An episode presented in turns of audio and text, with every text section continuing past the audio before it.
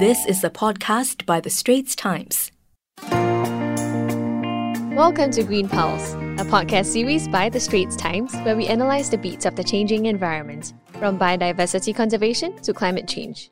I'm your host, Audrey Tan, and I cover science and environment for The Straits Times. My co host is David Fogarty.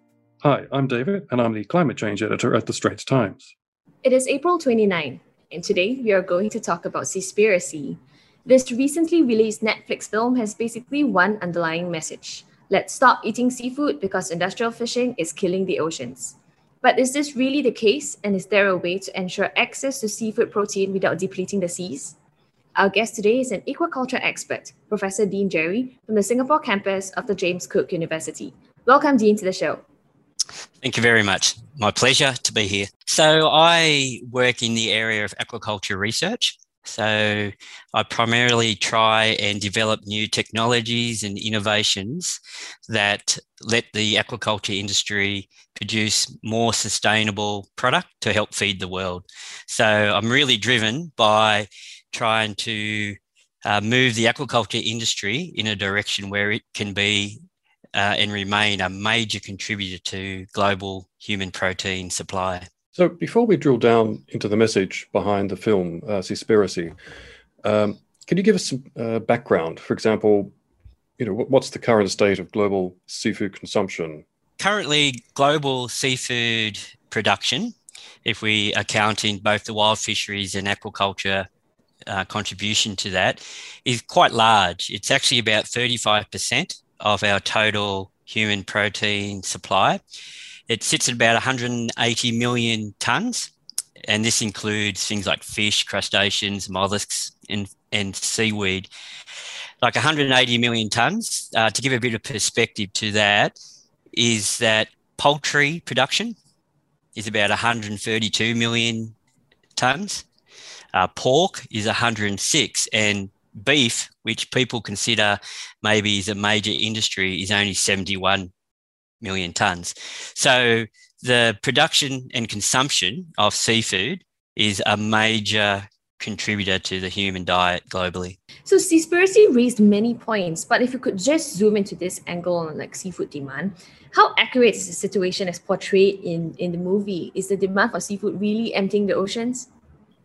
Well, it's hard to really judge, you know, the the situation as portrayed by Seaspiracy at a global level, and certainly there probably are some of the issues raised in the documentary exist as bad practices, and I think it needs to be acknowledged that you know any food production sector will have some sort of environmental and social footprint, and uh, so we shouldn't be definitely being super emotive about uh, the seafood production sector in isolation of general food uh, production.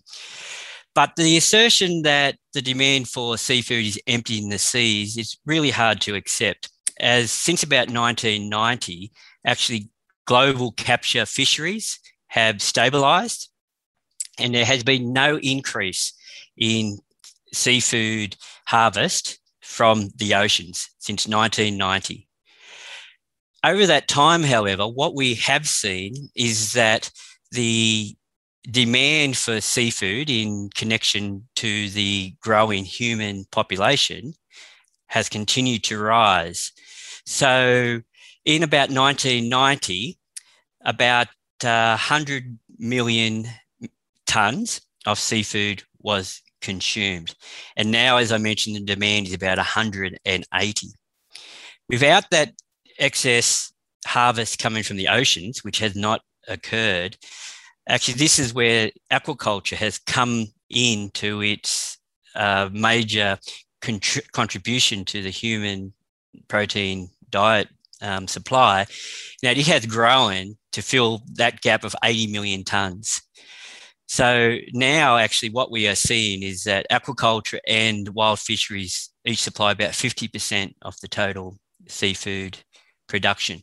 So, in the documentary, the assertion that uh, the wild fisheries are emptying the oceans is not really um, seen in the statistics of, of, of what we are seeing in terms of capture fisheries. as I mentioned, they, they have stabilised since 1999. They have not grown in their production. Now, another issue that the film tried to raise is there is no such thing as sustainable wild caught seafood. So, Dean, do you agree with this view?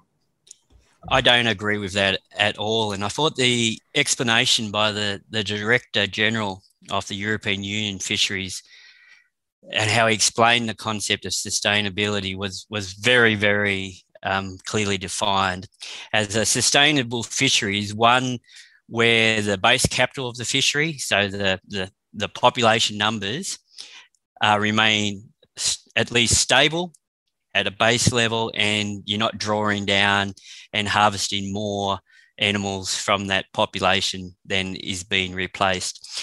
And there are now many, many fisheries globally where this is the case. And some of these, for example, are the Patagonian toothfish fishery in the southern oceans. Uh, here in Australia, for instance, uh, the the prawn, the wild prawn fishery in the Gulf of Carpentaria is, is managed extremely sustainably. And there's lots of these, these fisheries and artisanal fisheries as well that don't rely on the industrial scale species that we might see uh, you know, in a lot of the markets. They're, they're quite sustainable. There are some fisheries which are heavily exploited and uh, probably need to be managed better to bring them to sustainable levels. But certainly the assertion that all fisheries are not sustainable is is, is not actually um, played out by the, the the facts. I was just wondering whether you could share whether anyone in Singapore can determine whether you know the kind of seafood product that they're buying off the shelf is sustainable or not.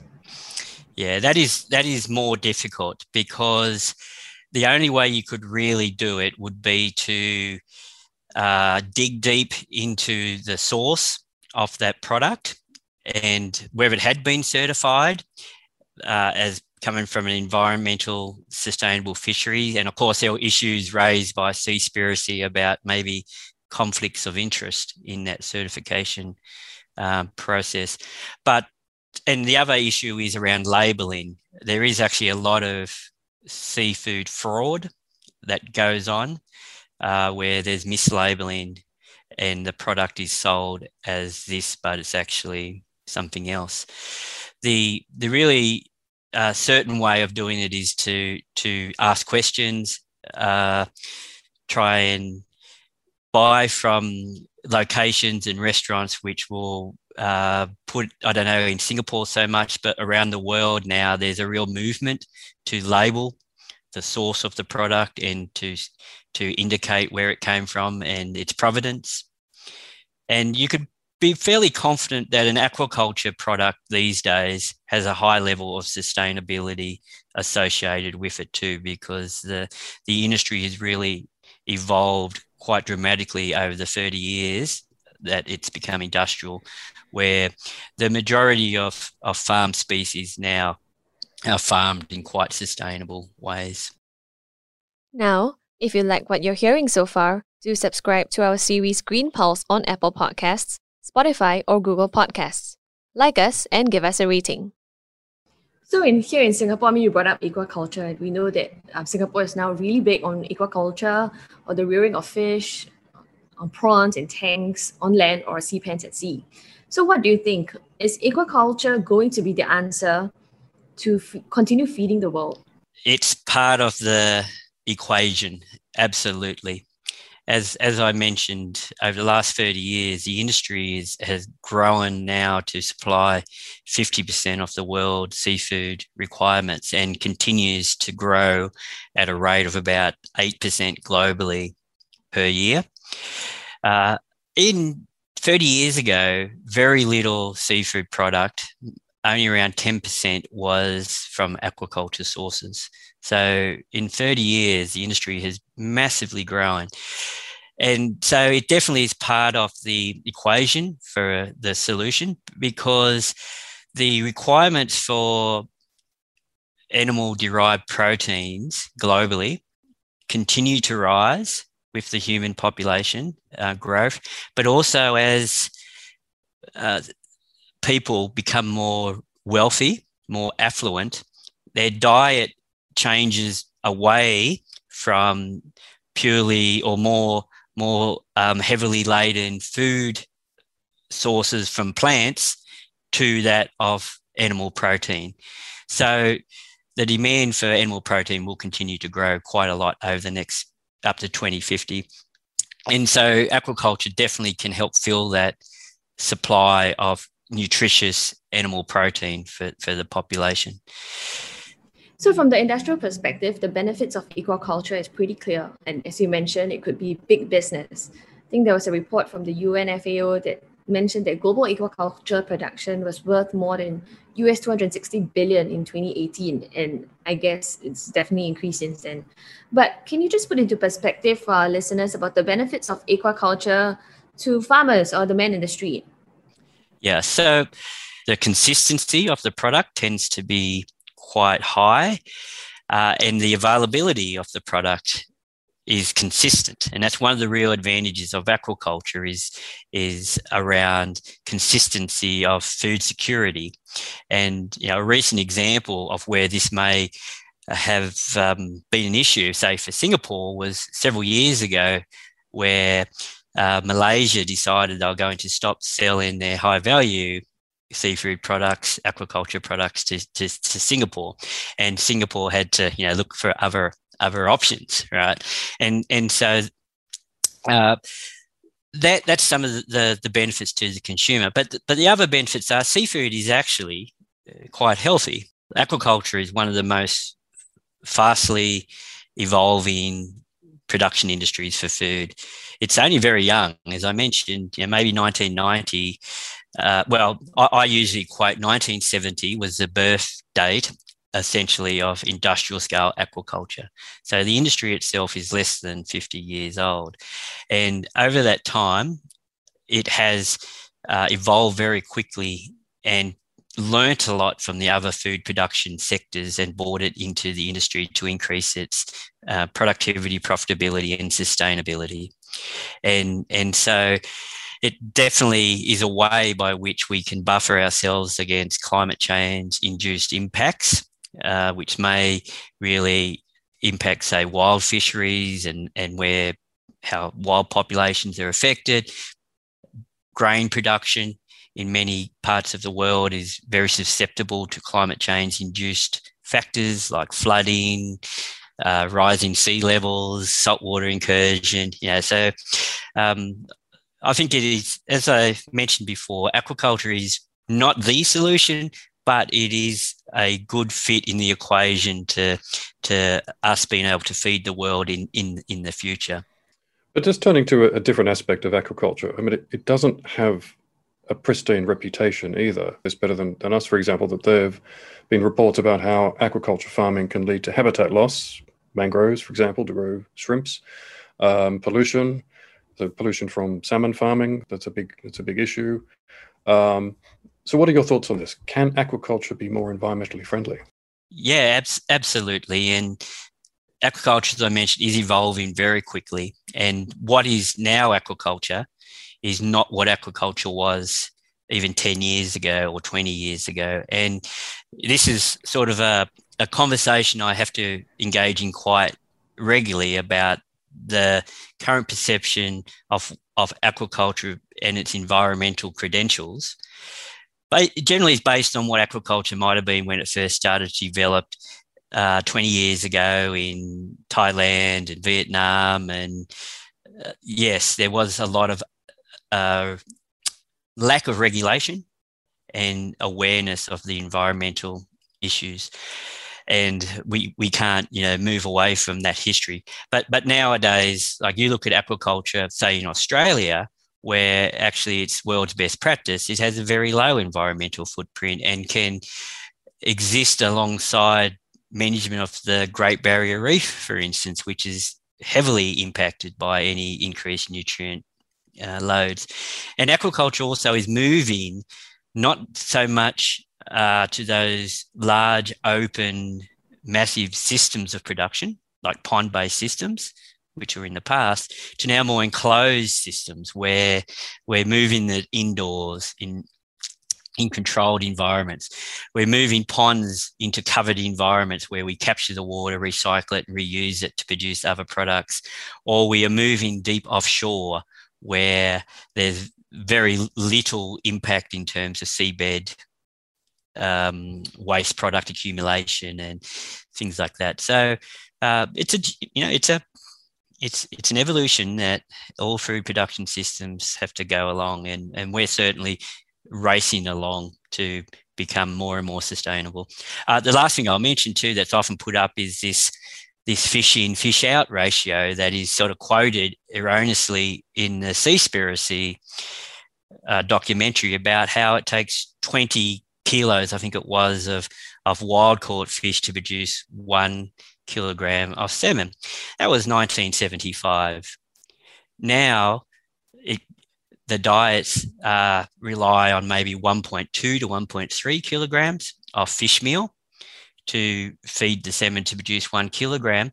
And a large portion of that fish meal actually is not directly sourced from wild fisheries anymore. Some of it is, yes, admittedly, but a lot of the fish meal is reprocessing of, of fishery products that have, you know, filleted fish, for instance, or or you know waste waste fish that are not good for human consumption. You know they, they get turned into this fish meal. And in some species actually we don't even need to add fish meal anymore. We we could and we do have diets for say asian sea bass and prawns which have no fish meal at all in them.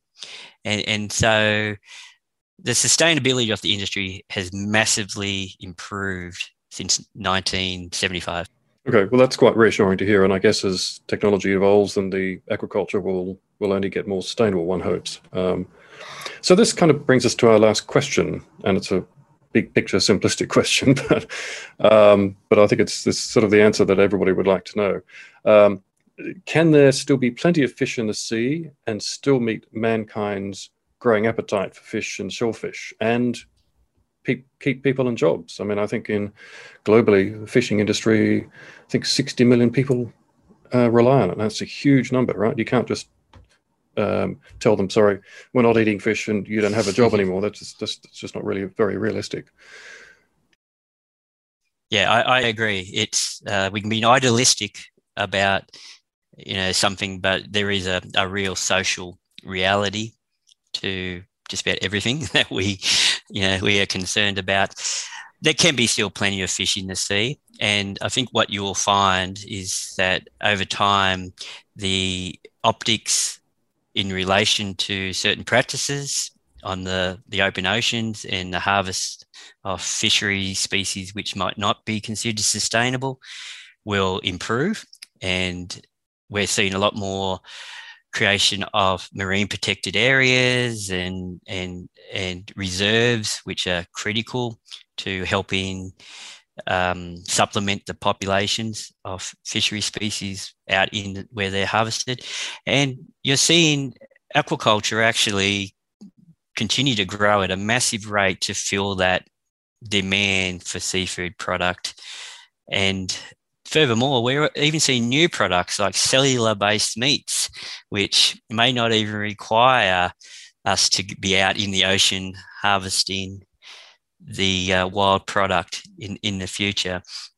And so there will be choices. And one thing I sort of took out of the Seaspiracy documentary ultimately is that you can act emotively uh, on a documentary, which presents facts in a certain way, which you know many argue aren't linked and really we're cherry picking uh, issues. But it should come down to the consumer to educate themselves properly and be aware of what they're eating and where it comes from. And I think that's where people in Singapore and Asia and more broadly need, if they're concerned about this, they shouldn't just stop eating fish. They should make an informed choice on what fish they will eat. And you can be 100% certain if you're in Singapore, down at the hawker stalls or, you know, top of Marina Bay at the restaurant and you order Asian sea bass or salmon or, or shrimp or tilapia, it comes from aquaculture. It's not from a wild fishery anymore. So thank you, Dean, for joining us today from Australia. We hope to see you in Singapore soon. My pleasure. I look very much forward to getting back to Singapore, getting to hawker stalls, and eating some sustainable Asian sea bass. Well, that's a wrap for Green Pulse, and we hope you enjoyed our discussion.